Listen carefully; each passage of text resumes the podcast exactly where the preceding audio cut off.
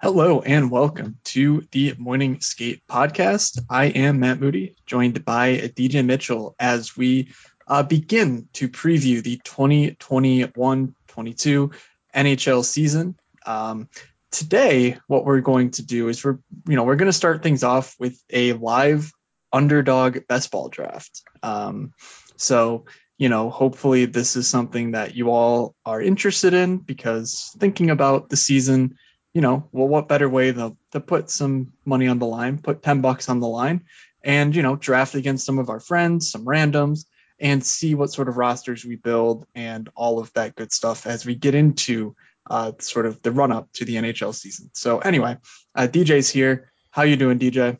Uh, doing pretty good. I mean, it was a Browns Bills winning Sunday while we're recording this. So if you're listening to this, you know, around the time of football season before the season starts, or if you're saving this for a while, just remember back when the the Dol- Dolphins got murdered by the Bills. Uh, it was week end of week two.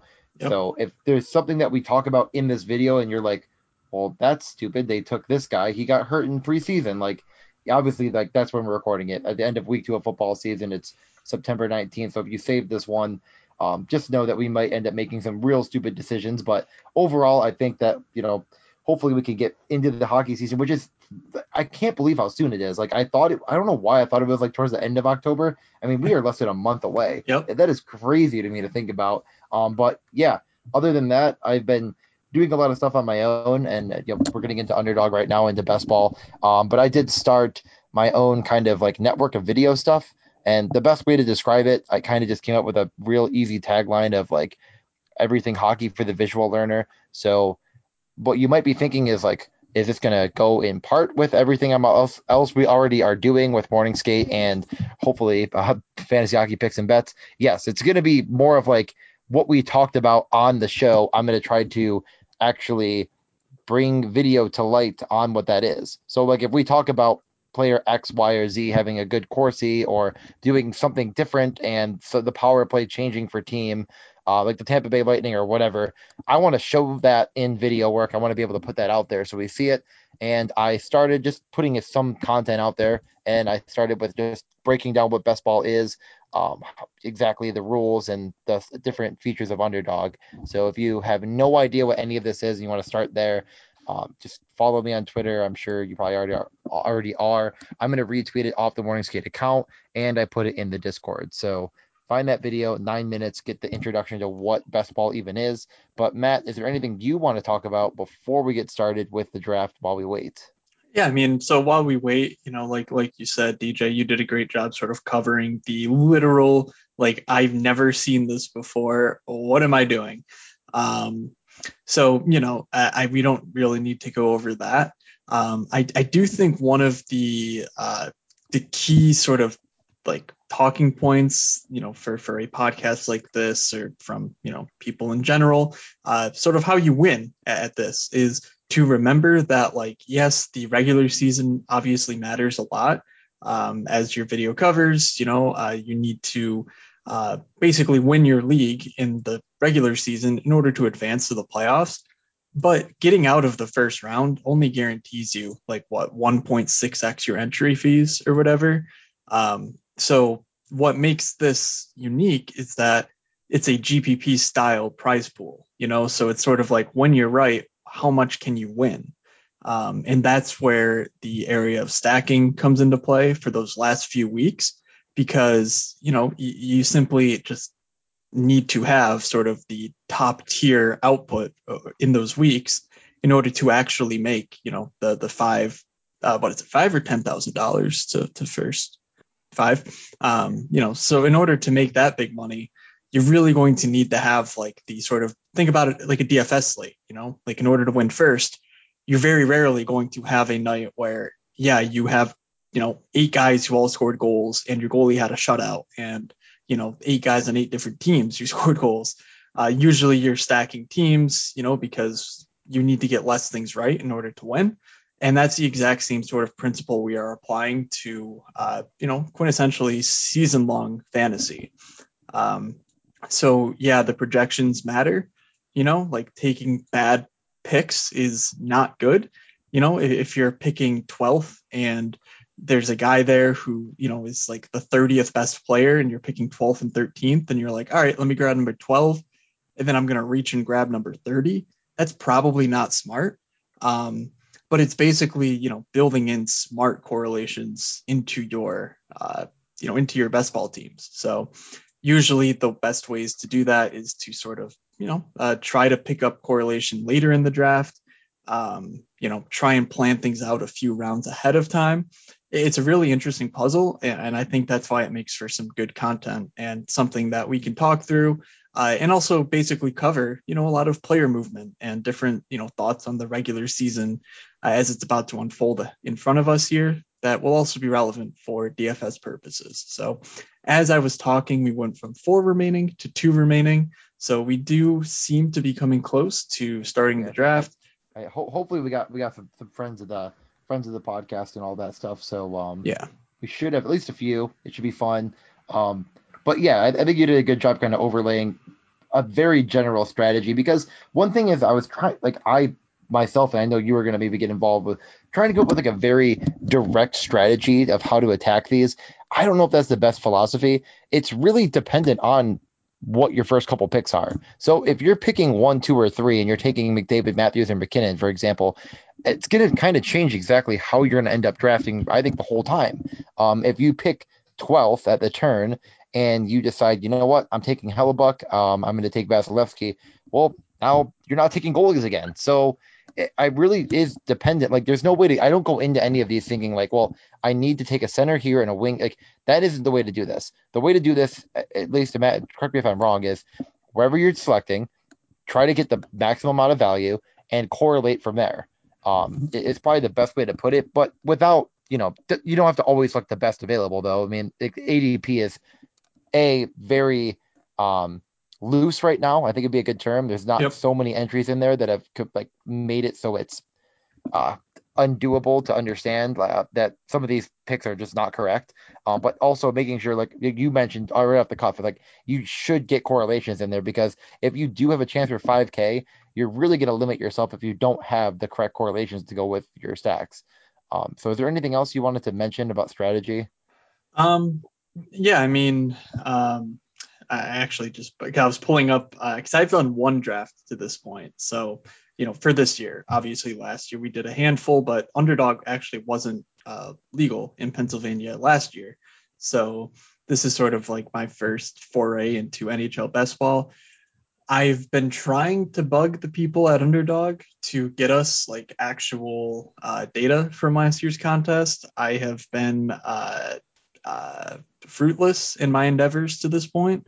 So I'm hoping at some point in the near future to take a quick look through sort of like the data of the people who advanced, sort of their roster constructions, and all of that. Um, but before we do get started here, I think the the, the sort of optimal is basically uh, you know when you're talking there's 16 rounds, so you need to take centers, wings, defensemen, and goalies. Um, I believe the framework that is most likely to be optimal is basically three centers, six wingers, three defensemen, and then either two or three goalies. And then that leaves you one or two spots to sort of shore up where you're weakest.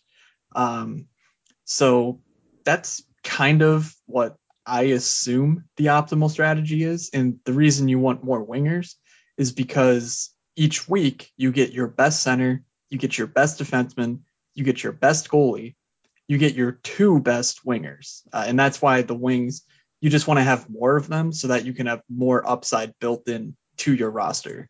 Um, you know, that's really the, the, the simplest way to explain that. And I'm hoping to put some actual, you know, uh, raw data to the test and actually, you know, see some evidence uh, based on last year's contest. But uh, without that, you know, we're kind of flying a bit more blind than we would like. So just keep that in mind. And this could be updated, you know, if we get our hands on some data in terms of what's optimal and what's not.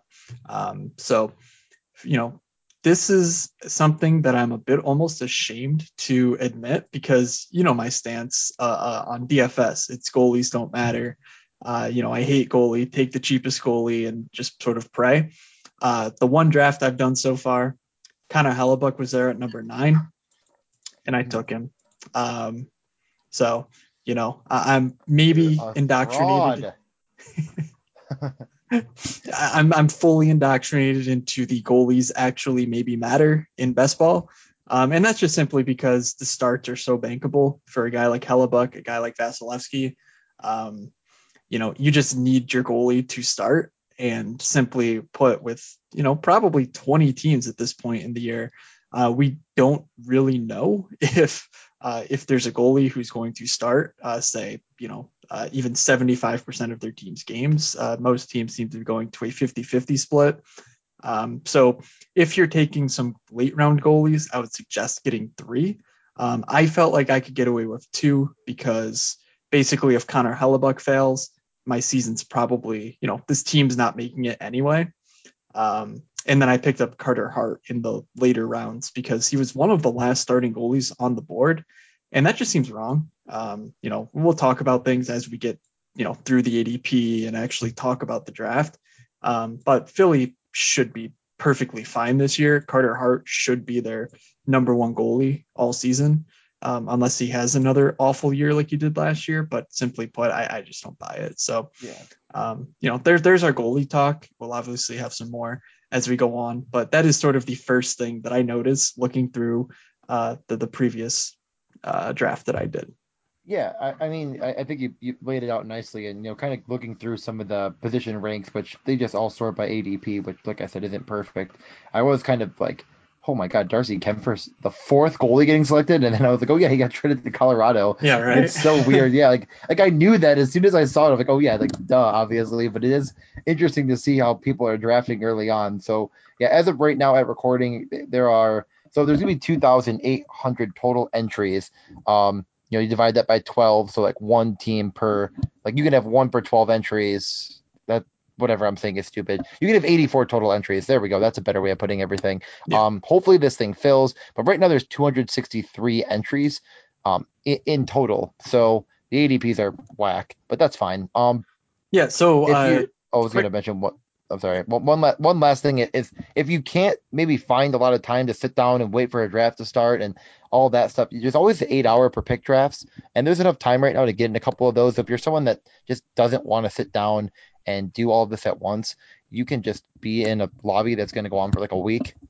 it's I did one for football. It wasn't really my cup of tea, but some people love it. Uh, Matt, sorry, what were we going to say?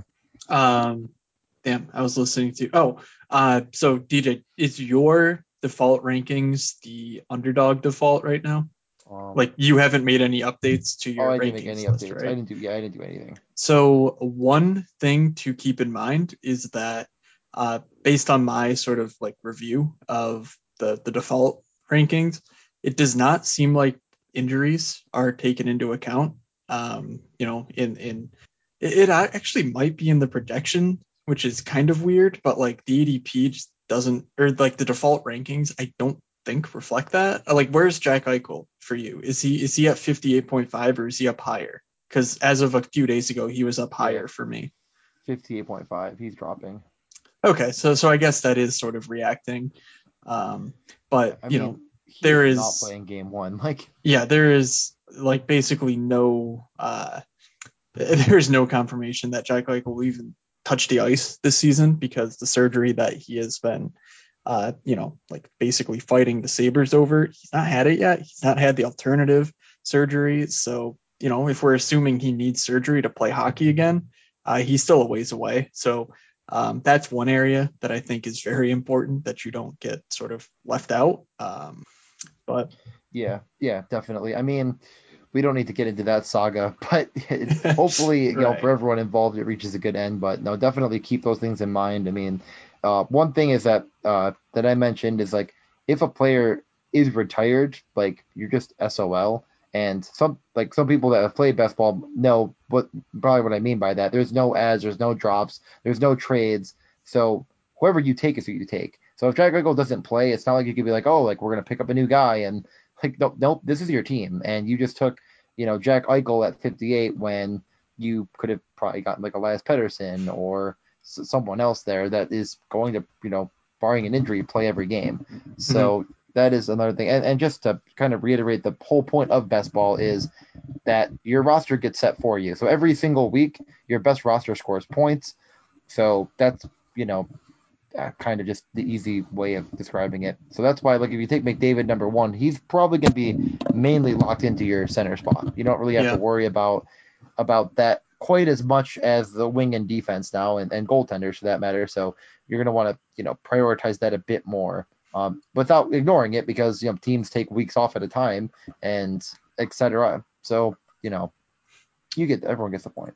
Yeah, um, and just sort of one other thought on the injuries, just because you know Eichel's not the only guy who we sort of know is not going to play the full year, um, and just sort of keep this in mind. It's obviously going to be somewhat present in the rankings and stuff, but um, like I'm noticing Sidney Crosby's doesn't seem to be adjusted. Like he's still at 18.5 ADP. Uh, he seems like he is going to be out through. Uh, I think it's like October. Like he might not come back until November, and it's not that that big a deal. Like obviously Crosby's, you know, Sidney Crosby, um, but Evgeny Malkin is also out to start the year. Um, you know, they obviously lost Jared McCann, so like Pittsburgh might be in real tough shape for the first couple months. Who are Um, their centers? Like, Right. I, I actually don't really know.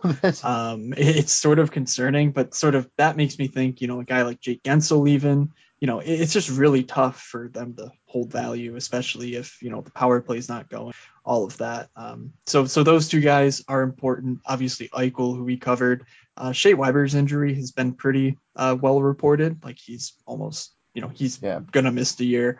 Um, so that's a big boost to a guy like Jeff Petry because that's a guaranteed power play one job. Um, Mhm. Maybe like a guy like Romanov gets a Oh. slight bump, but I don't think you get to his level uh, you know in, who in this. you know you know who their number one center is in Pittsburgh. uh, jeez, Oh. I mean, like it's not confirmed or anything, but is Aston? No, Aston Reese plays the wing. Um, I mean, Gosh, I do not know. a couple sites. Jeff Carter. wow. Yeah, no, I forgot about that. Some spots, yeah, yeah. If he's there, Jeff Carter. I mean- okay. Okay. Oh, Uh, are we looks- starting? Yeah, looks like we're starting. Um, and, and just finishing that thought, uh, Jonathan Toews should be back. You know, he had his whole situation. He seems like he'll be back for camp. Um, and then Yanni Gourde in Seattle will actually be out. Uh, I think through October as well. He had some leg surgery. Um, you know, he's probably going to play a big role there, but it might, you know, happen. Uh, so anyway, the draft is about to start. So thank you everybody for sort of, you know, hanging out with us while we were waiting.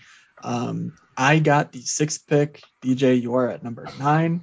Yep. Uh, I recognize, well, I recognize Eagles. Did you reach out to Yeah. him? Yeah, I reached out to him and joined. Yeah, he yeah. Okay. So thank thanks for jumping in. I know he said he might be on auto draft for at least a little while. So Interesting. Yeah, he's he's one of the guys who's in every draft. You know, I think he maxed out like each of the puppies on underdog.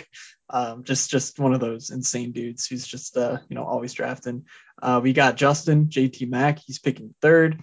We have Paul P. Peterson, 614, he's picking seventh.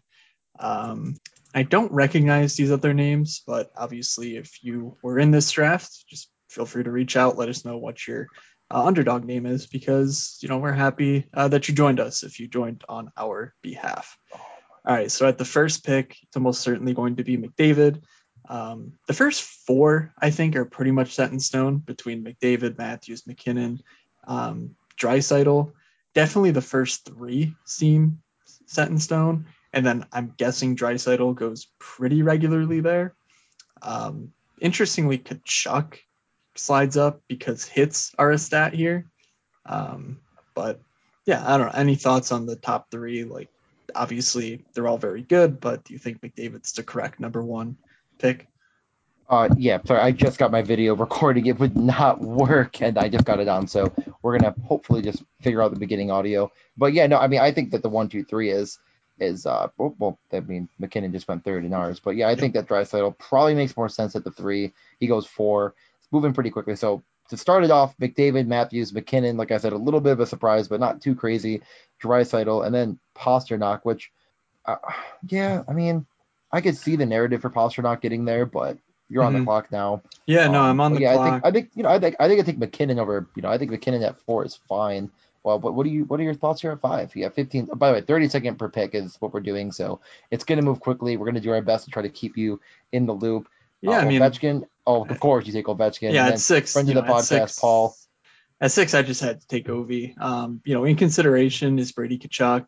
Um, yeah, but you know, I, he's not going to get to me. I get it, but I just don't think Tkachuk has the sort of 50 goal upside that Ovechkin obviously has. So uh, right, Paul yeah. takes Kucherov. That, that's cool. DJ, who you hoping for here? I'm hoping for Brady. I mean, hits are hits are scored. Like what- he kind of does Yeah. everything. You know, shots, hits. Um, he's really a full package. I know last year we kind of talked about him and some other guys. It's like you know, hits are not always a stat that matters in fantasy, especially in a lot of leagues. They just turn them off. And um, yeah, I think if it's not Brady, like I might just grab Barkov. Honestly, I think Florida's real strong. Um, you know, Reinhart joining that team, I think helps. So yeah, I think I'm just gonna, I think I'm just gonna grab Barkov. Hopefully, Interesting. get more. Um, What- so my Well, oh, well, I'll let you talk it out. I'll let no, you- it's okay. No, we're, I'm just thinking. What were we gonna say? Okay, well, we'll we'll update everyone on your pick after you make it. I'll just, but- I'll, you know, I'm gonna do it. I'm gonna do it. Why not? Barkov. I think last year, if it's not a fluke, he could be a he could be a top ten pick. Yeah, so uh, my rankings are based off of the projections supplied by the Athletic. Uh, Dom Luszczyszyn like posts basically his full, uh, basically a full spreadsheet that has you know customizable scoring. So I just was able to put in the underdog scoring. Um, I've been tweaking some stuff, like basically, you know, he he gives us like standard deviations too. So I've been like playing around with like oh, what if I just assume, you know, the upside case where a guy is, you know, everyone's two standard deviations above, um, sort of looking for guys who maybe pop in that regard. And I just don't think that Brady's upside is, you know, commensurate to any of the guys who honestly went before him, Pastrnak, Ovechkin, Kucherov at the wing position. Um, you know, Ovechkin could be subject to some father time stuff, you know, but also the guy's basically never been injured in his career. He had some struggles last year, um, but frankly, I, I would need to see it for multiple years before I sort of start banking on Ovechkin missing games. So I feel really confident in Ovechkin's just you know a bankable production week to week, and that he's going to be one of my wings scoring pretty much every week this year uh, because of his power play production, because of how reliably elite he is at scoring goals. So yeah, I think that's fair.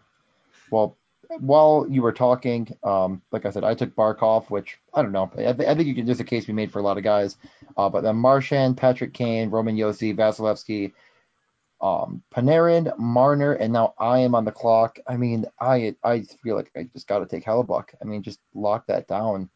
Seems to be the right move here. yeah, I, think, that's I- good. Um, what I was gonna say is that um, I basically right now I just have it sorted simply by the value above replacement player. So I think Mhm. that needs tweaked because I need to assume the replacement player is a bit higher scoring, I believe, um, because these rosters I think are smaller than uh, sort of the standard fantasy replacement level. Um, so I have a lot of defensemen at the top, which is actually kind of problematic because you know I, I don't want to be drafting guys well above ADP. Like Dougie Hamilton is the uh, seventh best player uh, based on these rankings, and I think that's right. But like if I can get him in the second, third round consistently, Yeah. like why would I reach? You know, so yeah, definitely. that's sort of like the, the conundrum I find myself in with uh, these rankings. Um, anyway, I am on the clock. Yep. Rantanen just went. Benajet Yep, that was. went. Yeah. I think yeah, I think Rantanen, like him and Hellebuyck were the two I was really between because I think they're just a bit above the rest. Mhm. Um, but I think yeah, I mean you can make a strong case for Cale Makar here. I think, um, I mean really, I, I Pacioretty's probably fine. I mean I was. I'm Yeah. putting together my Florida stack, so I'm. I don't think is going to be there, but that's okay. He doesn't correlate perfectly with uh, Barkov. yeah, I mean, so. it, it would not be it would not be the first you know podcast draft of the year if I didn't start off my draft with Ma- a Max Pacioretty and Alex Ovechkin. Like, come on. it, it was a must take. It wasn't even really. It was Like- never a doubt. Yeah, like those are just my two guys. Um, obviously, this means that my wing position should be set. Like I, I shouldn't be jamming in, you know, like seven wings or anything because you know if my team's going to win, uh, I'm going to need these guys to be good because they'll be passed by teams who have you know McDavid, uh, who's going to outscore these guys by a billion if they have a down year. So, like, I'm not making it to the money anyway. So I might as well say, hey, these guys have a good year. Now let me load up on some center depth, some defense depth, and obviously some goalies. So uh, yeah, that's where I'm I mean, at. I am. I mean, yeah, I, I have just a center and a goalie. So I'm really hoping to get a defenseman that I really like at pick 33, but um, we're gonna we're gonna wait and see right now. I mean, we just after you went had Cale Makar go one pick after, which I think is mm-hmm. I think is about right. I think he should go about there to yep. Brinkett and then Aho. And we yeah, are back that... to Eagles, who is on auto draft right now. So let's see what his auto mm. No, I don't know. I don't think he is. That's his experience badge, not auto draft. Oh. Well, he told me he was maybe gonna be on auto draft, so maybe oh, well, is, maybe maybe, maybe he is. Uh, it just hasn't turned on yet or yeah. something. Matthews anyway, uh, and Crosby, so he is all about the centers. Yeah. Uh, so JT Mack, Justin picked up Sebastian Aho. That's the other guy I was considering at my spot. Um, I, you know, I really, not necessarily because I think Aho's uh, like a smash value, but because I think Svechnikov is an unbelievable value if he's really going, you know, 28th in terms of ADP. Um, like, I just I think he has all the upside in the world in terms of shots, in terms of hits. Like he literally does it all. Um, I think he might honestly be better than than Brady. Um, and obviously that's you know super hot take, but like so anyway, picking up that Carolina stack is something that I think I, I would like to do. You know, if I'm if I'm drafting yeah. 20 times, I'm hoping to be over the field on, you know, Svechnikov and stacking around him because, you know, Dougie's gone. There's more shots for Svechnikov to pick up on the power play. Um, and you know he's going to shoot. So, like, I, am all about that. Um, yeah, no, I, I think that's fine. Um, yeah, we still got Dougie on the board right now, which is, I, I mean, I, I'm not going to, you know, I think Darnell Nurse is a really, really nice play, but I just, I could not justify taking him over Never. Dougie Hamilton. Never. Um, but Never, that, that is that is the rankings right now. Um, but yeah, I mean, I think he is. Obviously, I think they're kind of assuming like Klefbom's still out. He really picked it up at the end of the year. Some people might just be. Uh, yeah, I think the, what, what, I was going to say is more is people that take um, McDavid one might just grab him at the turn. Uh, the round end of round two, start of round three turn, they might just be like, well, let me grab his top defenseman because obviously they're not getting Draisaitl. So that might be part of the the plan with that. Yeah, uh, that could be, and that's kind of interesting. I just feel like we already saw the ceiling on Darnell Nurse, and um, yeah. like so you're not Tyson Barrie goes 75th, and I get that the other stats are, um, I don't know. I just I don't see it personally. You're um, on the um, clock now. Just I am jump on the right clock. to you here. You just grab me Darnell Earth. I mean, yeah, yeah, you know it. Um, all right, so I think I think I'm gonna grab my first goalie. I'm gonna grab Robin Lehner. Um, you know, okay. Marc Andre Fleury's gone, so Lehner's gonna have to pick up a bunch of starts, and yeah, that that's sort of. He also goes well with Pacioretty. So later on in the draft, if I want to pick up, you know, uh, a say William Karlsson or Jonathan Marchessault or a defenseman like Theodore or Pietrangelo, yeah. like I have a nice little uh, stack where it's like if Vegas does really well those three weeks of the playoffs, I get goalie wins, I get goals from Pacioretty, and I'll get whatever production you know from the other Vegas guys I pick uh, up. was hoping uh, Kyle Connor would get to me because I have Hellebuyck in net, but that yep. wasn't going to be the case. So is what it is. We'll move on. I mean, I could take Scheifele, but that just seems way too early, so I'm not going to do that. Um, yeah, I mean, I'm honestly thinking about just grabbing Adam Fox. I mean, he's he's pretty big good. But then again, Chychrun too. It's yeah, Ch- Chychrun seems like in all categories monster. Like, yeah, I might. Let's see what this guy does first. It's between the two. Yeah, Nurse, of course. Yeah, I think I think I'm gonna grab Chychrun. Yeah, I'm gonna grab Chychrun. Yeah, he really does it all. Let, let's do that. I'm not gonna get a ton of Arizona guys, but I don't mind grabbing Chychrun, I guess. I'm not going to be stacking up too much, which is kind yeah. of maybe why he slips a little bit further than he should because he was so incredibly good last year. Yeah, so. no, absolutely. You know, what's interesting is that Underdog doesn't have 2020 stats in their uh, player cards, so like you can't even really uh, like look at that in, in terms of like when you're drafting, you're on the clock. So like people probably like obviously I'm guessing anyone who's like doing an NHL best ball draft is pretty hardcore into NHL. Like I, I don't know how much casual crossover there is from just people like randomly clicking names. Um, maybe that happens, but like I think Chychrun, even with like some you know invested observers, just goes under the radar because you know with Arizona. Um, but he was so good last year. I think we talked about in our last podcast, which was like a month ago now, how you know Chychrun could easily be number one fantasy defenseman this year. Yeah, right, Um, right. That's kind of my thinking. I mean, it it is to me. It's like this guy was shooting the puck more than like Ovechkin. Like Mhm. when when but Arizona obviously didn't make the playoffs, but this guy was had like eight shots on goal, and that was like just every game. It was crazy. So yeah, I mean, I'm pretty high on him, and I mean, I took him. I didn't know if anyone was going to grab him from me, but if Adam Fox makes it next, I might just lock down those two deep spots and move on. I think defense. Ah, actually, why even do that? There's no point, right? Wait, hold on. I'm trying to think. What is the? Do you have two defensemen that start, or only one? Uh, you so you get one one. defenseman each week, and you also get Yeah. a flex. So you know, it, Yeah. it's not like I I- don't I think it's the no end of the wingers. world. Yeah, I could do it, but yeah, I don't know if I.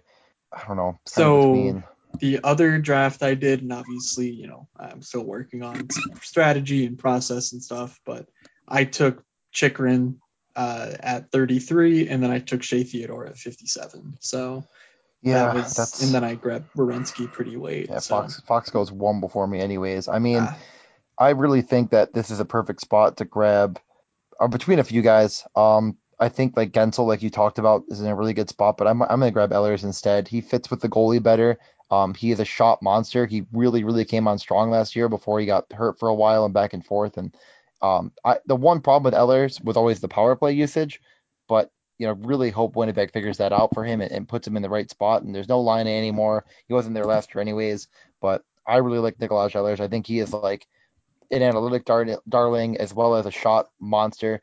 I don't think he's going to have a ton of hits for me, but that's okay. Um, but yeah, I think I think that's the right take there. So then, like I said, correlates well with the goalie. So if he goes off for a couple hat tricks like I need him to in the playoffs, then I'm really really hopeful to have um, the winning goalie as well because uh, Hellebuyck's going to get a ton of starts. yeah, and uh, so Guentzel goes run at one after you. Yeah, Um, I have John Carlson on the board here, unless Paul takes him. So that seems to me like a real easy fit. Uh, I mean, heaven with Ovi. Um, yep, he made it to me. So yep, ADP of- Landeskog. yep, Four of wingers. yeah, ADP of 35 and a half fell to me at 43. I will take that. Um, and this, like, uh, you know, not to pat myself on the back, it happened one freaking time, but like getting guys past ADP who do correlate with your, you know, current roster is such a plus EV way to go about best ball. Like you read about it in NFL best ball about like how that's how you, you know, like like you look at the data and that's how tournaments are actually won. It's not like reaching above ADP where basically, yeah, you have the stack, but because you reached on it, other people have that same stack and they have better players around them. Um, basically, for me, it's like I got him where people are taking quote unquote worse players by ADP.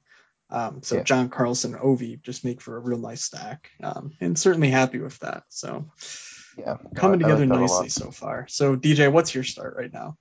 Yeah, my so my start is Barkov, Ehlers, Chychrun, and Hellebuyck, and I feel very very good about that. Um, So you have know, one of each position. I have one of each position, which was not planned. I don't think it's a bad strategy, but I wouldn't force it.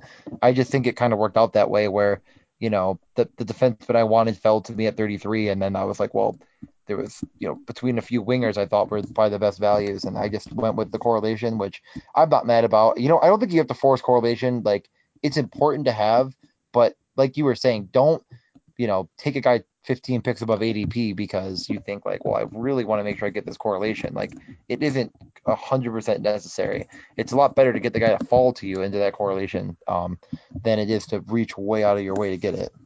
Yeah, uh, agreed for for sure. Um, so what Yep. do we have on the board here? Yep. Uh, after you went to Carlson, Drew Doughty went, which feels a little bit early. Um, he's ADP 138.5. Someone grabbed him at 44. I, I, not what I would have suggested, but to each their own. After that, Seth Jones, right around his ADP, a um, little bit early, but they had DeBrincat already, so you can kind of see he's building like a dry saddle to Draisaitl, DeBrincat, Svechnikov, Jones. A lot of good shooters there, so I do like what he's built. Um, then Justin took Mark Stone, which doesn't go with anyone he has, but that's okay. Um, MacKinnon, Aho, Stone, and Hamilton. I mean, still getting some nice stuff. Um, Kuemper, Marchessault, and Wheeler after that. Um, I'm not super high on Blake Wheeler, so yeah, that's uh, that's certainly an interesting one for me. And like that, he picked up right at ADP. I mean, that's I mean, not where I'd rank him, but sure, like that's fine. Yeah. Um, let's see. I actually just pulled last year's stats from uh, from Natural Stat Trick, so I can basically apply the underdog scoring and sort of get some, you know, general rankings on where these players fell in. Obviously, the full season output is not quite as indicative of, you know, like success because it, it's all about the uh, upside weeks that you have. You know, like if you score 40 points in a week, it doesn't matter if you scored 80 points all year, those 40 points are going right into, you know, right into your team. So you know, it's not not going to be that revelatory, but I do think it'll be some interesting, uh, you know, like talking points as we go through the draft. All right, so I am back on the clock. I currently have no centers. Um, don't love that. So what I'm going to do with this pick is I'm going to grab Matthew Barzal. Um, he doesn't necessarily check the boxes of being, you know, a, a shot taker or anything like that, but we saw a side of Barzal in the playoffs this past season that I just don't think I had seen from him in, in years past. So I'm hoping that he sort of maybe can have the reins fully taken off of him going into this season. Uh, the Islanders are kind of odds on favorites to win their division, uh, which is not something I would have expected, but they just had a really good, you know, solid year last year. So uh, I, I, expect big things out of Barzal this year, and I think he has a lot of untapped upside. Right after me goes Jack Eichel. Uh, don't know how I feel about that, Paul, but you know, hoping for your sake he comes back and lights it up for Buffalo. DJ, you're up in one pick. So, any guys you're looking at? Wow, honestly, I am struggling right now. I'm like going through all the positions. I I really really like Juuse Saros a lot. Like I don't think Nashville is absolutely yep. dust, but well, he goes anyways. One pick before me, wow. but I, yeah. I don't need a goalie, so it's just kind of like tough. I'm not taking Markstrom. I don't mind Filip Forsberg here either. He seems fine. Fiala, Rust. Um, but you know, I'm, I'm honestly sitting here. You know what? I am going to do almost exactly what you did, but I, am going to take Pietrangelo. I'm going to take I'm going to take Alex Pietrangelo instead of Shea Theodore. They're both right next to each other. How is that, is that foolish? Is that uh, foolish? No, I mean we saw uh, like we saw Pietrangelo pick up a ton of yeah. like just floor related sort of points um, in the playoffs last year. So if he can keep that up, like you know, by all means, I think he's a great selection as well. Um, I just am sort of of the mindset that Shea Theodore is going to be the top power play guy, and that's just sort of my like almost tiebreaker of sorts. But definitely do think yeah. that you know Pietrangelo might have a more bankable output from week to yeah. week. I, yeah, I, I think that it's yeah. I, I think Theodore might have the bigger like upside in the playoff type situation, but I think both of them are just fantastic grabs here. And like looking at the defenseman coming up, and someone just took Quinn Hughes, who was a little bit higher than him ADP wise, but I just didn't want to do it. Um, it's Theodore, Letang, Burns, Barrie. Like, what are we even doing? Like, I'm not taking any of those other guys except for Theodore there. So, um, I think the defense, because basically I'm getting at is defense kind of drops off, I think, a bit after this. So I'd rather get my second guy now. Um, that's somewhat of my strategy, anyways, is to take a couple defensemen early because I think there's just more meat on the bone with wing and center. Yeah. Um, so, um, so here's the sort of conundrum that I find myself in. And like, I don't really know even if I should say this, given, you know, you're drafting in this with me. But when you look at my board, like based on the rankings from the Athletic, or you know the the, the stat projections from the Athletic, Evander Kane is uh, the top forward remaining for me. Uh. And you see that's problematic because ADP is like in the 159 range, like literally almost in the last round. Um, Yeah. Part of that is that all is the trouble. Yeah. part of that is due to legal trouble around him. Um, part of that is due to the gambling investigation, which you know, frankly, I think if we haven't heard anything yet, it, there's you know, it's unsubstantiated, or they at least can't find you know like concrete evidence. Um, but like you look at last year, the guy was 12th in just overall underdog points, like for fantasy purposes. Um, like he is an absolute beast in this format. And that's sort of where I'm like, you know, do I just take him at like pick 90 or pick 100? Because, you know, simply put, I think he's better than all of the other guys available at that point. Like, maybe. Um, but like, I think he's like the most, uh, uh like, flash point or like, you know, it's one of the key decisions, I think, as you get to the later stages of the draft. Like, what your stance is on him because I truly believe that he is the sort of guy who is a league winner. Um, and you know, is the upside worth the potential downside of you know, a guy being suspended or you know, like literally like in jail or something? Like, you know, there's just yeah. a lot of uncertainty around him, and I find that to be really interesting and compelling as we uh, approach the season. So, Right. So yeah, I just had to pick while you were talking. I, I went with Forsberg. I got him 10 after ADP. A couple of reasons why I might like him a little bit more than the rest. I mean, they traded Arvidsson in the offseason who stole some shots from him, but also was, you know, you could consider him like valuable to have with Forsberg as they seem to do well together. Um, so that could hurt him, could help him. But, you know, I'm just going to bet on it, hopefully helping him. And on top of that, it's a contract year for him. It does seem like he might be, you know, potentially moving on. So decided maybe in a contract year he could really. Mac, tell us why. All right, yeah, uh, you cut out on me, DJ, but I'm guessing uh, you had finished your thought and then you'd commented on the fact that I selected Tyson Barrie. So, Correct. um, yeah, I picked Tyson Barrie at pick 67. His ADP is uh, 75, but you know, I, I'm looking at the board and like Bryan Rust, I, I don't necessarily think he repeats that. Uh, he's slipped a bit past ADP at this point. Sean Couturier's there past ADP and it's right about Semyon Varlamov's ADP. For, I just don't think any of those guys have the same upside that Barrie does. Um, I think that you know in the weeks where John Carlson's not like putting up his you know reasonably consistent scoring, let's say, um, I I think that Tyson Barrie with his power play role, like if that power play has a hot week, I think he could be easily the number one scoring defenseman uh, in all of fantasy. And I certainly think that he could be a guy who is very useful on this team, uh, even without you know a McDavid or Draisaitl on my roster. So uh, that's why I went with Tyson Barrie. It's just I think the spot is just so perfect, uh, playing alongside McDavid. Uh, he was the 40th best player by underdog stats in last season. So getting him at 70 without any appreciable role change or anything, um, I think is just a boon for for me. So that's why I like Tyson Barrie, and I'll probably be pretty heavy on him as we get into uh, best ball season. All right, very nice. We had a bunch of other players taken. Um, any shockers there? I don't think there's anyone that's. I mean, Demko, No, kind of, but not, not not even really. I mean, he's a little bit above ADP, but he went, you know, before like Varlamov and stuff like yeah. that. Yeah, So was- uh, forgive me, I might just be an idiot, but Holtby's gone. Who who's the backup now in Vancouver? wow, who is their backup? Can you?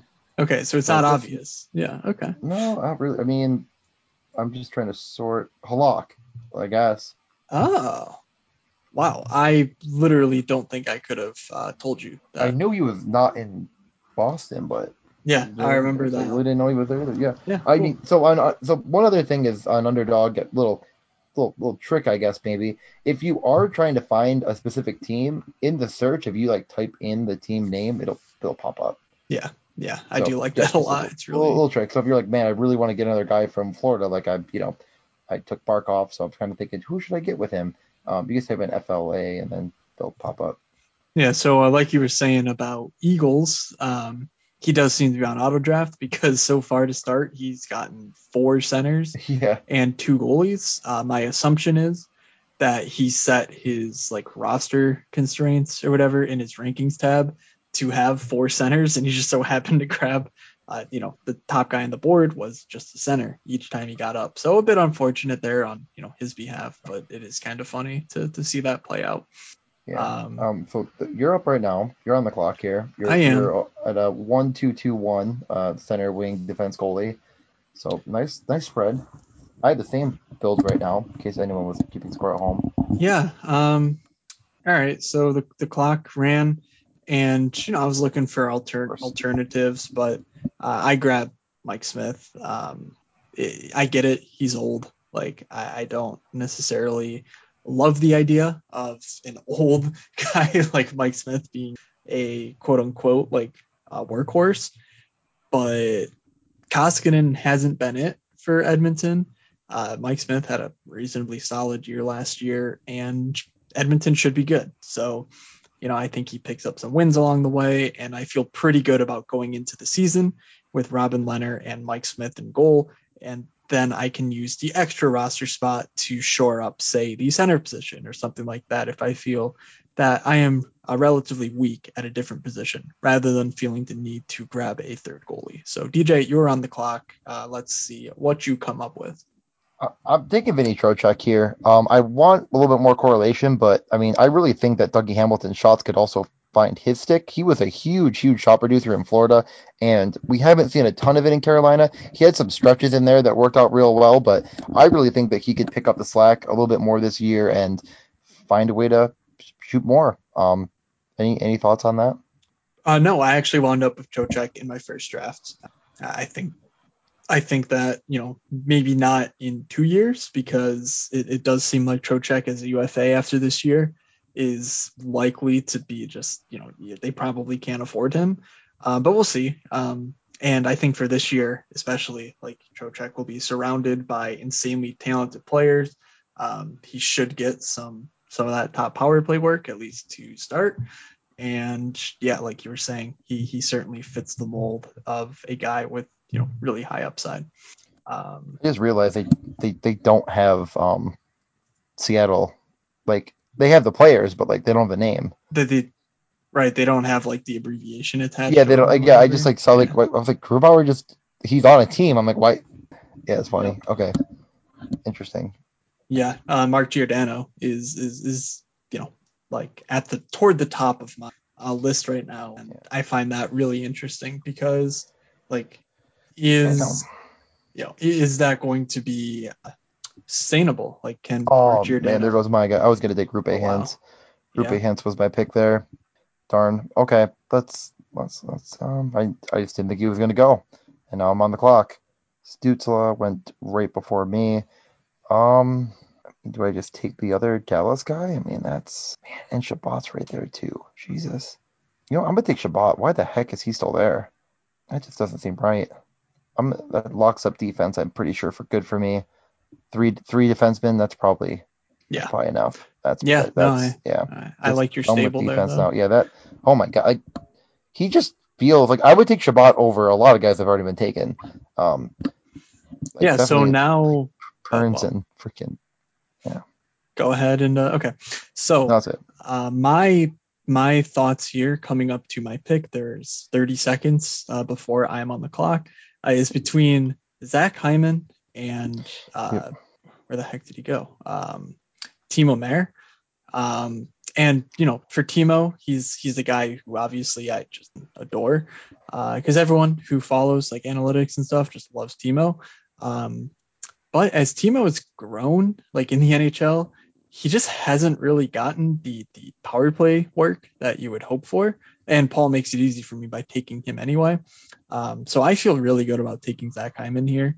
Uh, one, it's right at ADP, so it's not like I'm taking a huge stand, but like Zach Hyman was brought in to play alongside Connor McDavid. I truly believe that. Um, I know for a fact that they don't want to put Draisaitl with McDavid because you know obviously any team's better if they're spreading their depth through the lineup. And I also think that Zach Hyman has power play one potential here. Like it, the the Oilers have been looking for a net front guy like for forever. Like they played Alex Chiasson there for God's sake. And Zach Hyman, I think, is going to be the net front guy on their power play. Meaning, I just grabbed Tyson Barrie and Zach Hyman uh, in relatively quick order, along with Mike Smith, to sort of wrap up that Edmonton stack, all at pretty decent ADP. Um, you know, like you were saying, ADP is not necessarily set in stone. It's not necessarily sharp at this point, and it Yeah. might honestly never be because there's just so few drafts uh, relative to like the football market uh, for you know the ADPs to actually stabilize. Um, Yeah. But yeah, so I feel really good about that, and it has a sort of correlation that I'm really excited about. Yeah, no, definitely. Um, I think it's a good pick. Uh, after you went and took Hyman, uh, Jakub Vrana went, probably the, you know, maybe the best player in Detroit is for well, besides Larkin, but he's the first to go. Binnington, Yeah. Taylor Hall, Mike Reilly, and we're at the turn. So the like guy that picked last turn, he takes Sam Reinhart, who I was considering, but I just don't really think he's going to correlate very well with uh, Barkov. He already has Huberdeau, so I think it made a lot of sense for him. That might be what they end up doing there on line two. So I, I like that, like that take there. Yeah, I, I'm really interested to see what Florida does because you know it does feel like um, you know it does feel like they might have the third, the best third line in hockey if you know if no one gets hurt or whatever. Uh, because I mean, if you just think about it, they have um, you know they they brought in Reinhart, obviously they have Bennett, who they brought in late last year. They have Huberdeau, so maybe that's the second line. They have the first line of Barkov Verhaeghe and maybe Duclair. Maybe that's where Reinhart goes. So outside of the top six, like I haven't even mentioned Patric Hornqvist. Um, you know, so like they have a really sort of loaded depth in their top nine forwards. And frankly, I could see Reinhart being a third line center. I could see him uh, playing where Duclair played last year for the most part, were Verhaeghe and Barkov. Like I, I truly do not know. And you know, so so I'll probably try to get some Reinhart um, but maybe sort of like this where he falls to you know the, the late 90s rather than the early Yeah. 90s Right. Yeah. So right now the top player ADP wise is Jason Robertson. Um, that feels like a real nice little take if he's if he's still there. I mean, I have five picks away, but I don't really understand why he's slipping this far. There's, you know, looking at the wing position, the only other guy that I think it's a little bit interesting is kind of Toffoli with how good he was last year. To think like, you know, they lost players, like he's still gonna have a huge role in Montreal. Um, if Robertson goes right there. I still really have a lot of yeah. I have like no correlation right now, which is bothering me. But aaron ekblad went which uh is that would have been the, the take I should have had. Yeah, um I, I, I regret. Like, I took Chabot and I was like I should have waited and took an Ekblad, but well, you live and you learn. all right so You're up. let's see i am going to get bo horvat here uh basically just an adp pick I, I i don't have a strong take here and I do want to get a few more centers onto my roster because I feel really good about uh, my goalies. Like I said, um, I feel good about defense with Carlson and Barrie. I have Ovechkin patches, and I also have Hyman. So with just Barzal in the tank, I think I wanted a center. And looking at the options, I think uh, Horvat was toward the top of the projections, and I'm just not a Larkin truther, so that was sort of it for me. Um, all right, uh, DJ, you are one pick away. Who are you targeting here? Yeah, I mean, I'm, I'm really down to a couple guys. I can't Cam Talbot's the top goalie um, available, and I really think he is the you know a legit starter for Minnesota. It's just how good is Minnesota going to be? Uh, after that, in the ADP order, it's Matt Murray, Grubauer, Campbell, Hart. I, I just really think he is a little bit far and above the rest of these guys, except for maybe Grubauer. But I do think I'd rather take a guy like Cam Talbot here, um, and just shore up the Hellebuyck Talbot too, and then I do not don't have to worry about goalie anymore. Yep. Um, just because I think he's a, like the drop off after him, besides Grubauer, who I do have a lot of time for, um, I think it is pretty steep. Yeah, I, think that's uh, I think that's a good pick. I was debating him, but obviously I have my two goalies, so I wasn't Yeah, gonna yeah, you know reach on a second guy. yeah. I'm up again in five. Um, Miro Heiskanen just goes. I'm really between two guys, and you know what? Maybe you can maybe you can give me some advice here. Uh, you know what? Let, let's take let's take a quick look at everyone available just to make sure. I mean, Hertl's still there too, which I don't think is a terrible take. Um, but I'm really thinking Toffoli or Jack Hughes. No, I think yeah, Jack- Uh, sorry, I, I was. Uh, anyway, between those two, I think uh, I think Jack Hughes is a lot more interesting. Yeah, Um, I think They're role is heavily subject to Cole Caufield. And like, yeah, they played. I believe they played on the same line last year until you know until they sort of got jumbled in the Stanley Cup final. Um, so maybe that's a benef- you know benefactor for There goes Toffoli, anyways. and there he goes anyway. Yeah, right. Um, but the power play role that Toffoli plays, like, I don't know how reliable that is. I don't know how their power play is going to be structured. Um, but I do worry that Toffoli is sort of like uh, hit his peak last year, and then it's going to be tough sledding. Oh there. my god. And they both go. Jack Hughes one before me. Well, who do I pivot to? That's the question on everyone's mind.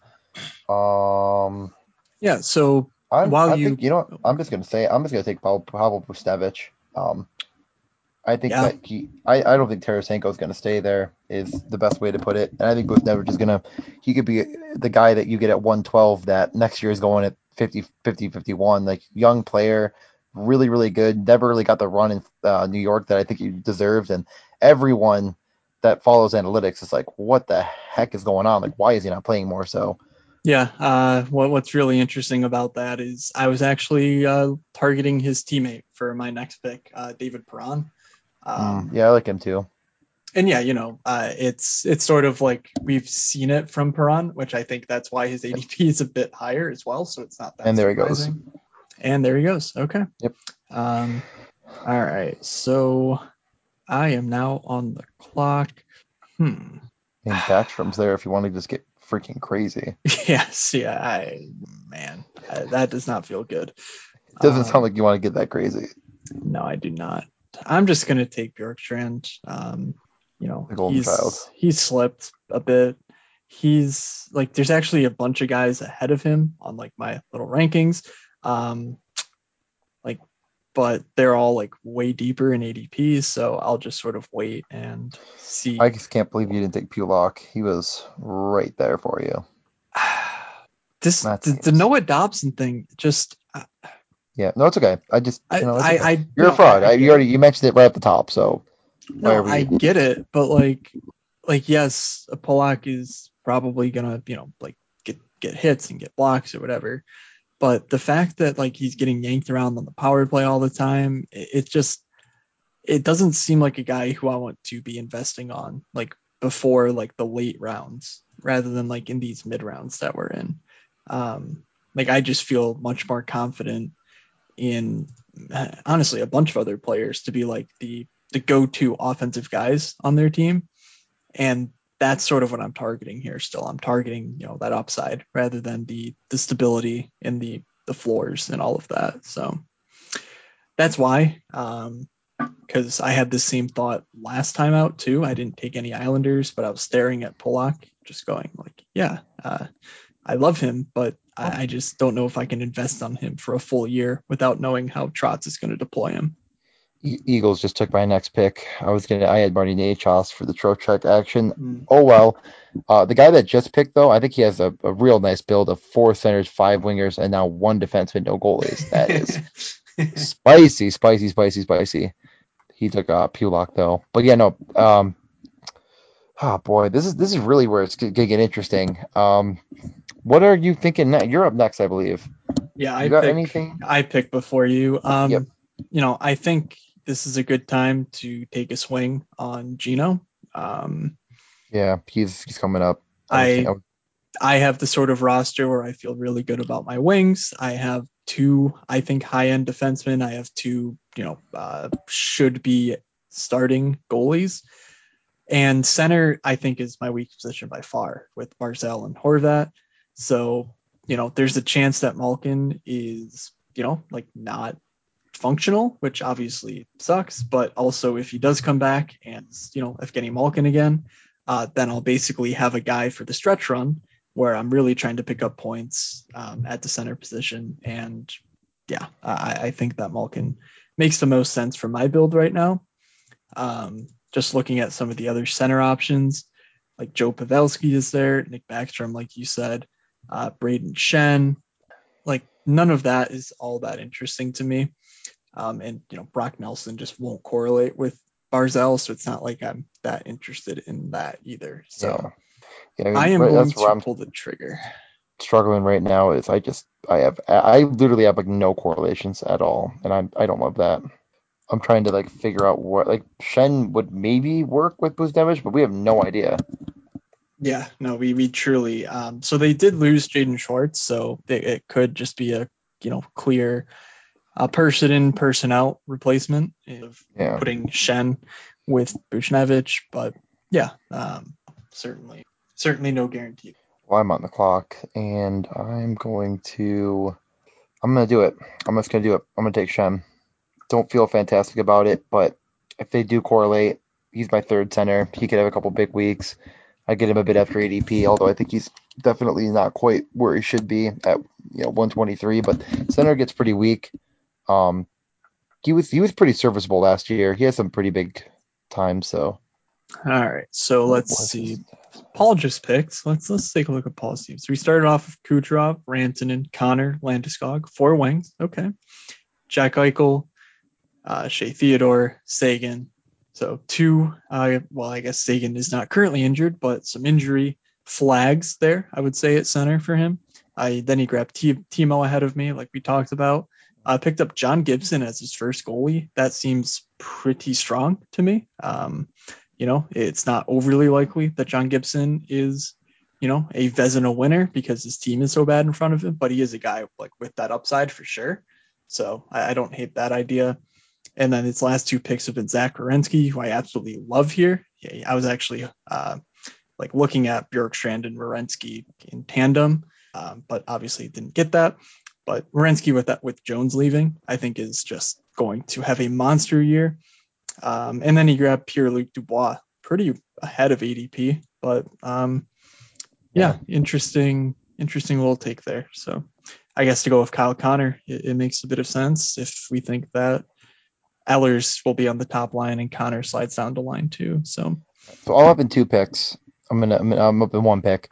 I'm between Yep. a couple guys here. I'm thinking either really Garland, Batherson, or Clayton Keller. Um, Clayton Keller would be a bit above ADP, but you know, just kind of getting the full Arizona like you know usable players, I guess stack.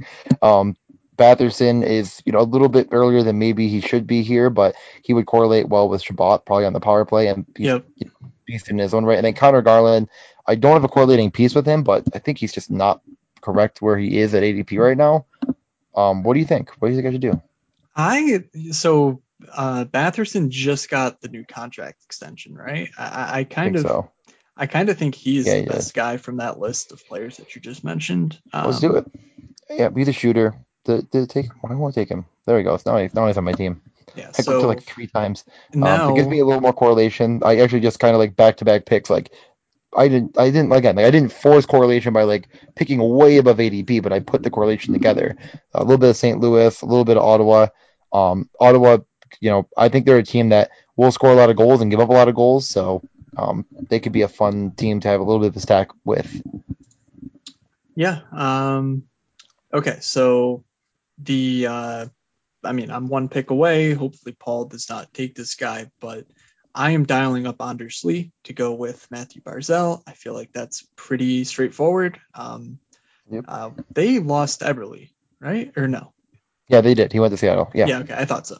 Um, so obviously there's a bit of a question mark there, but maybe a guy like Wahlstrom slides up to that line or something. That would be really cool.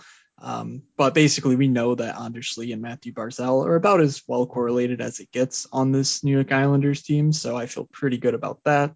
Uh, ADP of 143. I'm at pick 139. So just And you know. Anders Lee was real good last year before he got hurt. he was, yeah. Um, I was actually a bit surprised. He he didn't have like insane counting stats, honestly. Like he had 17 points in uh, 26 games, which you know is definitely fine. Um, but let's see, Anders Lee, 27 games. He had 12. Uh, let's see, he had 12 goals, seven points. He had 19 points in 27 games, and I just lost him. How many? How many? So it 16 rounds. We're in round third. Well, we're about to be on 13. Yeah. Let me. Let me. I'm gonna ask you this. All right. Just kind of going through centers right now. There's a lot of guys that don't have an ADP number next to their name because they don't get picked maybe enough to get that yet. Um, which one are you thinking would be the best pick? Okay. Now, this might be based off of a bit of like the how the scoring works, but maybe not. So I'm gonna, I'm gonna name three names. So Sean Monahan's down here. Mm-hmm. Okay. See, Jeff Carter, I mentioned before, could be starter in Pittsburgh, so he could be like a day one starter. And another one that doesn't seem to always get picked. Yep, Nico Hischier. Yeah. Uh, so Nico two. Does project the best of that group uh, of all of the no ADPers right now. Has the best projection. Um, I I do think that Sean Monahan is fine. Uh, Jeff Carter is definitely the second guy on that list though for me. But a name who I think uh, like last round is a really good guy to go after is Pavel Zacha. Um, because we saw him dominate the power play for New Jersey last year. And if Jack Hughes is going to reach his full form, like he's going to be a great passer. And if Zacha is sort of well established as like their number one goal scorer on the power play, you know, with Dougie in the fold, especially, like it feels like Pavel Zacha could have a monster year um, by just piling up goals. But I don't know, maybe that's a hot take or whatever, but we're definitely sort of scraping the bottom of the barrel here already in terms of centers. So I think that he's a real good upside option.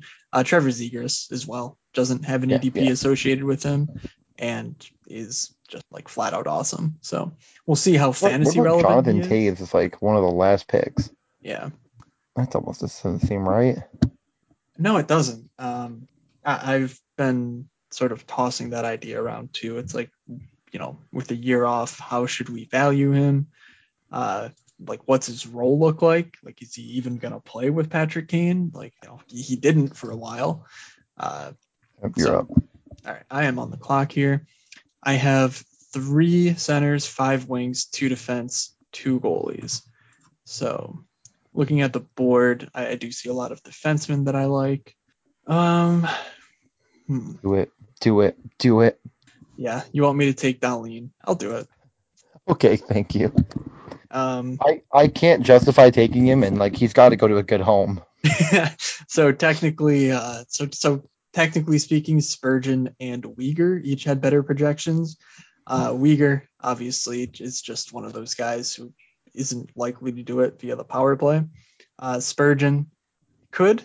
Um, no Suter in the mix. It's probably Spurgeon and Dumba on the power play, but I don't I don't know. Spurgeon's fine. I just feel like Dahlin has the sort of upside that we're looking for. Well, I am now on the clock. I'm gonna do it. Um, I know everyone's thinking, is he gonna do it? I'm gonna take Jared McCann. You know, I think he's kind of been the guy all along for Seattle that I like maybe the most from a fantasy perspective. Um, I think that he has a ton of upside. He's going to have a ton of shots and a ton of opportunity, and it's directly at ADP. I'm not jumping up too high to get a guy that like, you know, and, like if you, I think I think I'm kind of thinking like, could he be William Karlsson for this team? And like I think that's reasonable. I wish he was at center where I think he's going to play, but they have him as a winger, which is a little bit frustrating, but. Um, I'm okay with it. I have, you know, I have Barkov, Trocheck, and Schenn, but my my next pick here is, is going to be a center. So, spoiler alert. I mean, I'm I'm I'm planning on taking Kadri right now. Is my plan. Um, that would be. I think I think he has a really good upside. Uh, sometimes you know the top power play, and he's also just you know. It seems like every once in a while he has like a five point night that'll just boost your lineup. Yep. So I'm gonna grab him. Or there. well, better better put, he'll have a five point night that buries you in DFS because yeah, right. Because yeah. it's never when you play him. yeah. If I if I played him 80 games out of 82, I know which games he's having. He would have a 60 point season, and you know, none of those points would come in the 80 games I play him. Yes, exactly. And if he goes, But actually, next- who are we kidding? He's never playing 82 games. He's going to get suspended. yeah, this is true. All right. Yep, I'm gonna I'm gonna grab him right here. There goes Kadri. And and he hits. He does he does everything too. He does all of the things you want. Yep. So, um, did take him a little, and right after him, Tom Wilson, who definitely will get the hits. Yeah, so right now I'm between uh, Mike Hoffman in Montreal. Uh, Yep, the secondary so. reason I'm worried about Toffoli, like you know, like Yeah, Hoffman right, should be a power play guy. Um, we'll see what they do. I, you know, we can't trust So- Montreal to do anything right, honestly. And then Also Evander Kane is here. just there, Yep. like Kirby Dach. yeah. So Yeah. like I love Mike Hoffman, but I was talking about Evander Kane and like being reasonably uh, selected in the 90s, hundreds. I think his upside is just too immense to pass up, despite the investigations, despite all the off ice stuff. On the ice, he is a top. I think he's easily a top 50 fantasy asset. So getting him at pick 163 is just a slam dunk. Yeah, it's pretty good. So you know, he I've, might be my highest owned guy when we get to the end of like I it just checks all the boxes for me. So we have two rounds left. Yep. Two rounds have, to go. I have two players that I'd like to select. Um, right now my build is four five three two. I almost regret taking a center now, but I don't think it's the, the worst case scenario for me just because I took Barkov early, but then three guys a bit later. Um, in the meantime, I took you know, two defensemen and two wingers. So I don't think it's the worst build in the world, but uh, probably I would like to have six wingers here, three defensemen, uh, four centers. I think that's pretty fair with the fact that I took really high defensemen. Any thoughts on that first off before I before I move forward with my next thought? Um, you know, like theoretically speaking, I think you know I, I think that's perfectly reasonable. Mm-hmm. However, you know, I'm looking at your board and it's not like you you know it's not like you took a bunch of a certain position like in the first four rounds and no. you know are sort of like building on top of it like again you started off one one one one like one of each yeah. spot and then you yeah. sort of have been filling in as we go so it's not like you're overly uh like uh disproportionately invested in a certain position at this point so i think your build is uh, still makes sense yeah, Though I, I, I just like more I, wingers. Yeah, I would like more wingers too. I mean, I'm gonna take one with my next pick. Yeah, so um, so like right now, your wingers are Ehlers, Forsberg, Buchnevich, Batherson, McCann, which like they're all shooters, but none of them are like elite play drivers. Yeah, so I would say, which that, is well, I think Ehlers is, but that to me is the perfect thing where it's like you know almost like zero RB, where you're like, yeah, none of these guys are definitely going to be smashes, but if I just take a bunch of them, then you know they can yeah. sort of mix and match and you know figure it out amongst themselves basically. Um, while your other positions are pretty much set. So that's certainly, yeah. I think, a fine way to approach it. I am five picks away. Clayton Keller is my number one guy I want, but if I don't get him, I think he's, I think he's good just because you know that he's going to be like the offensive option that they, yeah. you know, want. To, uh, you're up in two. I mean, are you? I, I, I'm yeah, I'm not taking him, obviously. That's okay. Oh, there he goes. Anyways, doesn't really matter. Ah, well, that's unfortunate for you. That's um, okay. Okay, so I definitely want another center. Um, in consideration, I don't really have many stacking options. I have Couture with Kane. That seems obvious. So I think I'm just going to pull the trigger on that selection. Um, Nico Hischier and Eriksson Ek, though, I do think both would make sense. Um, so let's see. Is there something wrong with Carter Verhaeghe? Because like, why is he like? Uh, that's what I'm going to take next. I think is it. Am I missing something with him? Like, no, I got the I extension. Like, he's yeah. way down the list. I mean, he fits perfectly with Barkov. That was the other guy yeah. I had queued up because I was like, where is he? That's what that that's actually why I came up with the whole like you can search by team because I was like looking up Florida. Um, yeah, no, so he's, if he's, he's there really one good. pick, the other guy is Spencer Knight. I'm considering. Um, I have two really, really, really strong goalies already, though. So if he's not there at the last pick, um, I think three goalies is, is fine. I don't think you have to have to force it, but I think it's kind of like quarterback where like the optimal build will probably end up being three goalies regardless. Um, like even if you took Mahomes, like having that third quarterback could be okay, just in case of their bye week and another like couple down weeks, etc. And yep, so I'm gonna grab Carter Verhaeghe just for that. Like I said, that perfect correlation. He's I think he's a good player overall. Um, and give me a really nice correlation. So put that all together, and I get you know I got the the Barkov with Verhaeghe. I have the nothing with Trocheck. I have the Schenn Buchnevich, which I think could be very sneaky upside. Um, Kadri solo, and then I have Batherson with Chabot as kind of my stacks put together, and then um Hellebuyck with you know uh, maybe one of his best wingers in Ehlers.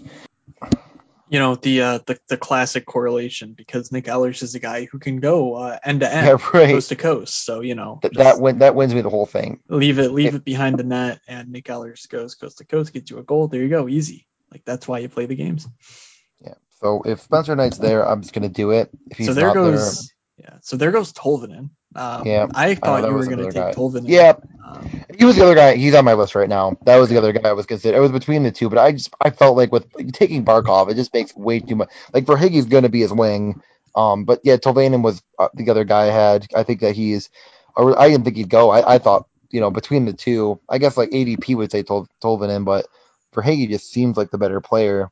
Um, at least it's it's one season. It's not like it's a dynasty draft, so.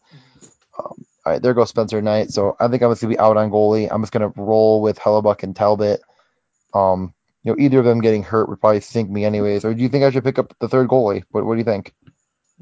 I think you're fine to go with those two guys. Um, we haven't really gotten any indication that like Kahkonen is even a one B there. Like it does seem like it's a clear when Talbot's healthy, he's their number one. Um, that could change, you know. Like Kahkonen's a younger guy, so they certainly could have that in the cards. But I, I don't think it's worth sort of panicking and taking a third goalie. Though if there's a guy you like, I certainly don't think it's a bad idea. Um, I do think your for positions, yeah. I, I as far as feel- correlations here, Eberle would fit potentially, but Yeah, we have no idea what they're gonna do. Obviously, So- I'm just gonna take my favorite player here. I'm gonna take Ricky Racks.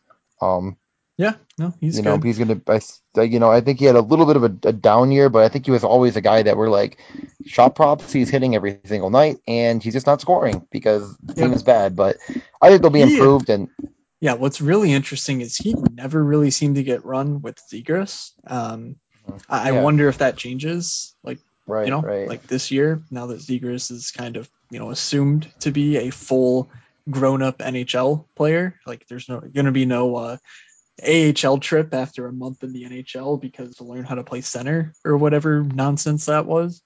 Um, so I do think that like Anaheim in general, there's a lot of upside just packed into them because of just how uh, dynamic Zegras can be as a playmaker. Uh, for my last pick on the board, I am going to grab Oliver Wahlstrom.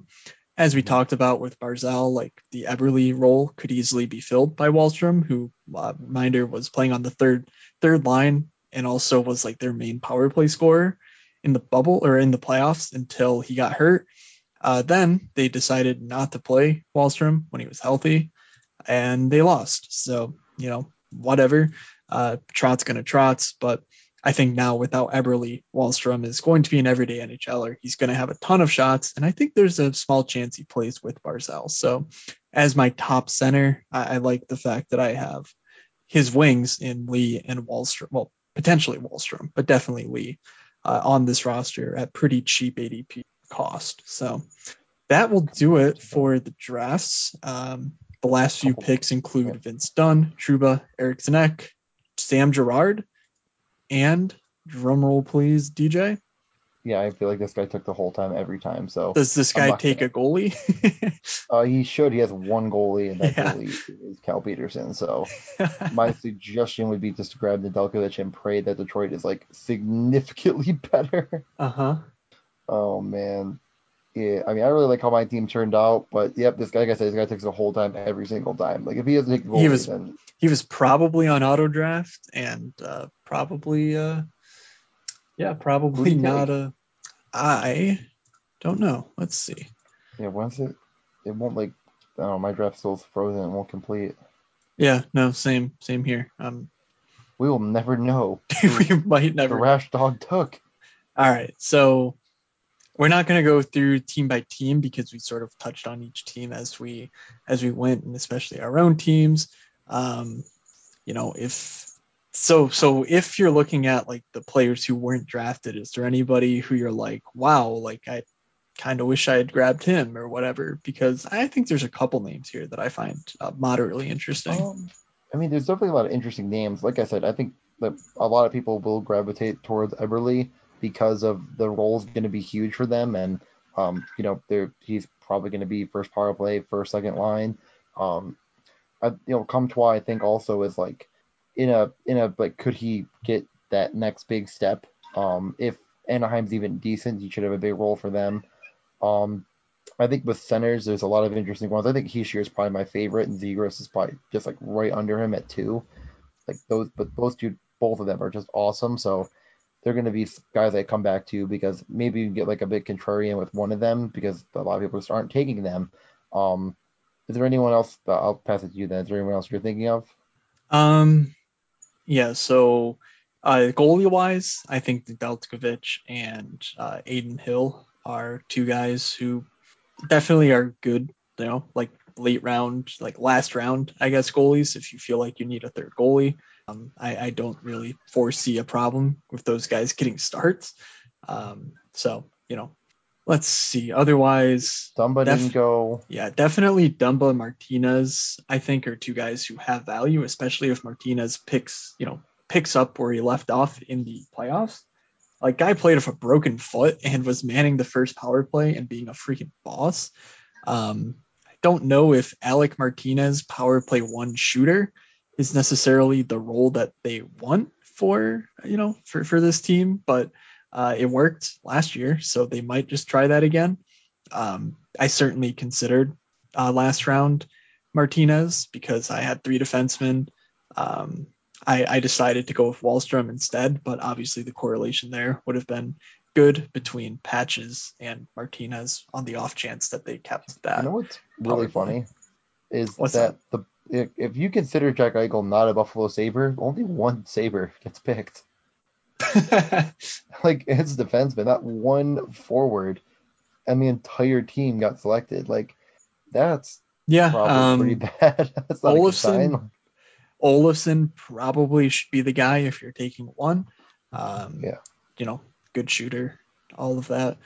But yeah, that is pretty pretty interesting. Um, yeah, I mean, I think if you're trying to, you know, go crazy with your last pick, like Dylan Cozens could be a guy too. Just should have an absolutely monster role with a ton of skill. If like he yeah. breaks out, then you'd be like one of the only people to have him. So yeah, and something that we talk about for NFL, I think this will be the last thing that we can, you know, go and we'll talk yeah. more obviously in the future about this because it's a lot of fun. But um, these late round picks, like in the NFL, like Mike Davis last year was drafted by like five or ten percent of the field. Like he wasn't even on people's radars. Yet Christian McCaffrey got hurt week you know week one or week two or whatever, and then Mike Davis came in, and it was just a Mike Davis show. He smashed and like you know teams who had him in the 17th 18th round, they got to the playoffs, and like when you get to the playoffs, almost everyone's going to have, you know, the best players that year. Like if Mahomes is the MVP, lots of teams are going to have Mahomes because he drags them to a win. Because Mahomes is drafted by every league, so it's like, you know, you're not really gaining anything. But if a guy like Mike Davis is not drafted in most of the leagues, then obviously teams that get out of their league can't have Mike Davis. So like he's actually a differentiator in the playoffs. Yeah. That's the same sort of thing with this, where it's like if you're taking guys who are always drafted in the last round and they have a monster, you know, like postseason for fantasy purposes, well, you know, most of the teams or most of the leagues are going to have that guy drafted. So it's not that big of an edge, like if they have a huge year.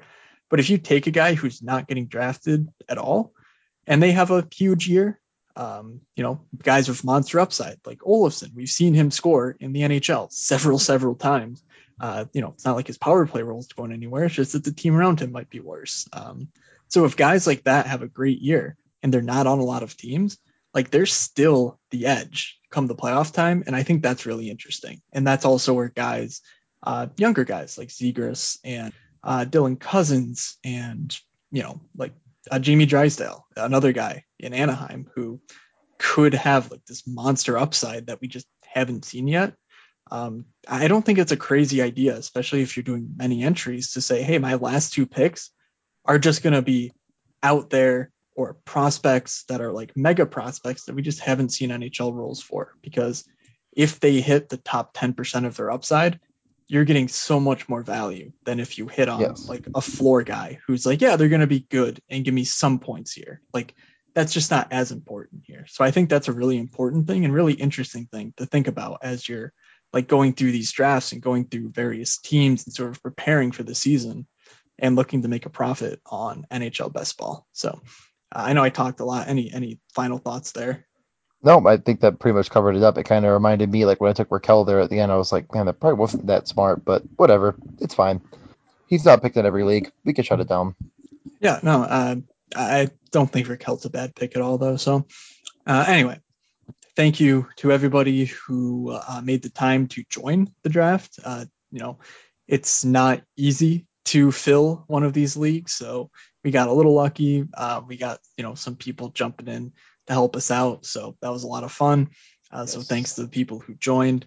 And be sure to get in our Discord. Uh, follow us on Twitter at Morning Skate Pod. Um, you know the, the the the talk about best ball is just picking up. Uh, wanted to shout out Mike MK Berg, uh, who wrote out a huge, uh, you know, many sentence long sort of like early thoughts on underdog uh, strategy for this tournament. Um, so you know he had a lot of good stuff there, and hopefully that continues as we get closer to the season and more people get interested in this underdog product because it is a ton of fun. You know, like if if it wasn't obvious, DJ and I have a blast doing these. So um yeah, and any any final thoughts? Um no, just you know, definitely if you haven't already, check out my Hockey Assist Network. Um, subscribe on YouTube, follow, do all that stuff. There's not a lot right now, but a lot's gonna come. Um, if you one thing I'm gonna do that I you know I'm just gonna I guess I can announce it now if you have any interest during the season, at least for the first like half of the season, I'm gonna try to take as many GIF requests as possible. So if you're watching a game and you really want to highlight to be made into a GIF, I'm gonna try to get as many of them as possible. Um, eventually, I may put that behind a paywall. I'm not sure yet what I'm going to do, but I'm going to try to use this as a way to promote myself, and it's going to be a lot of endless hours. But um, so starting off, please ask, and I will try to accommodate. So follow Hockey Assist Network, which you can find on you know Instagram and Twitter. And yeah, then I YouTube. will. Uh, I'll leave those links in the description of the podcast as well to make it real easy. Thank uh, you. So big, big. Uh, you know, definitely do uh, support DJ because it's a pretty cool venture. Uh, like you said, it is hockey for the visual learner. Uh, that does not apply to me. I'm definitely more of someone who enjoys listening to podcasts more than I do, you know, videos and telestrations and stuff. Uh, but I certainly am aware that, uh, you know, like it is in existence that there are people who are not like me. So, uh, anyway, it's good stuff, and I'm excited to see what comes there. Uh, follow me personally on Twitter. I am at Fake Moods. DJ's at DJ underscore Mitchell 94. And again, uh, thanks to Underdog Fantasy for hosting this because they're the only uh, site that does NHL best ball at this point in time, uh, at least with this like top heavy GPP structure that I could find. I haven't even seen like the the high stakes season long stuff for uh, like I haven't seen them post any best ball leagues. So um, it's also a the last pick with Radulov. I just want to make sure Ah, before okay. we before we close because people might be like cliffhanger alert. Come on, um, it was Radulov. You're welcome. Interesting. Okay. It still has not updated for me, which is funny. Um, Right. Anyway, um, yeah, we told you where to follow us, we all that good stuff. So let's get on out of here. All right. From Doug, from DJ, from myself. Have a good best ball season, everybody, and we will see you.